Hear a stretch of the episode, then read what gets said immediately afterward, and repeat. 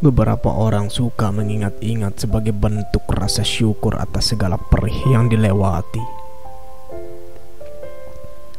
Ada pula yang mengingat untuk merapal penyesalan akibat kegagalan atau keterlambatan membuka rasa di satu hati. Terlepas duka atau bahagia, lebih dari sekadar fungsi otak yang bekerja, ingatan adalah sebuah gerbang.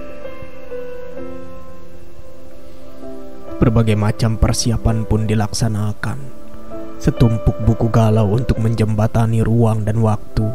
Beberapa lagu sendu juga diputar berulang-ulang menjawab kebutuhan rindu. Kita tertatih memasuki portal abadi. Jutaan janji bermunculan menjelang pintu masuk. Sedemikian riuhnya kenangan yang terbuka tanpa diketuk. Nama-nama melambai, saling berbisik menyambut kehadiran yang terasa mengusik. Seperti itu, begitulah kini aku menertawai masa lalu, menangisi yang telah berlalu.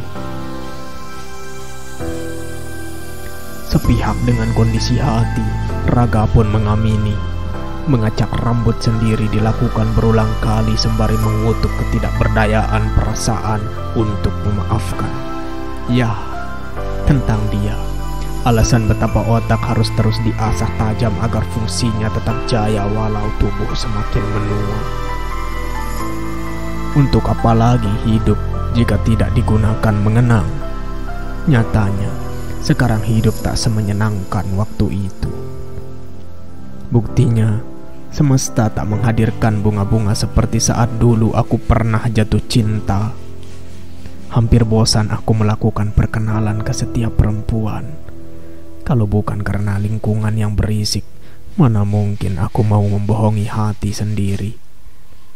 Seakan-akan siap mencinta kembali.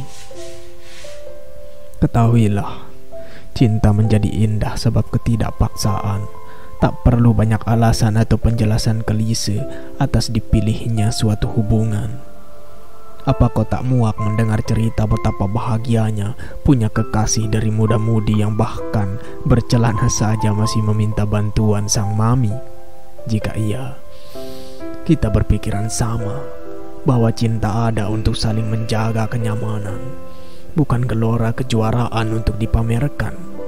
Seperti itu Begitulah kini aku menertawai kisah mereka, menangisi dahulu yang kini menjadi luka.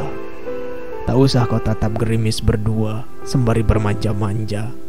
Kelak kau akan sadari rintik hujan hanya akan membawamu ke dasar bumi, mengubur harapanmu ke inti magma, membakarnya hidup-hidup dan meledak ke permukaan bersama sakit yang tak tertahankan.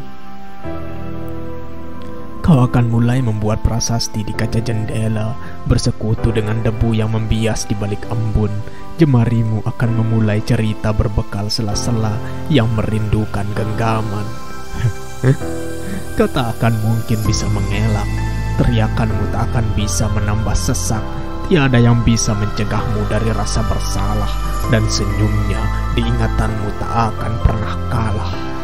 Seperti itu Begitulah kini aku menertawai tangis, menangisi tawa, menyusun tangga dari kepingan hati yang kau hancurkan, merekatkan harapan di setiap pijakan, mendulang beberapa gempita yang membawaku dekat dengan sang pencipta. Percayalah, segala usaha tak akan pernah sia-sia, termasuk aku yang kini menukar tempat dari bumi ke angkasa dengan meregang nyawa. Sudahlah, tak usah khawatir. Paling tidak, dari sini aku bisa lebih jelas melihat kebahagiaan yang terpancar dari rumah tangga kecilmu itu. Bila ada waktu senggang, bawa matamu ke arah langit. Dari situ, begitulah kini aku. Menitipkan tawa pada tangis di udara sebagai hujan yang memelukmu dari kejauhan.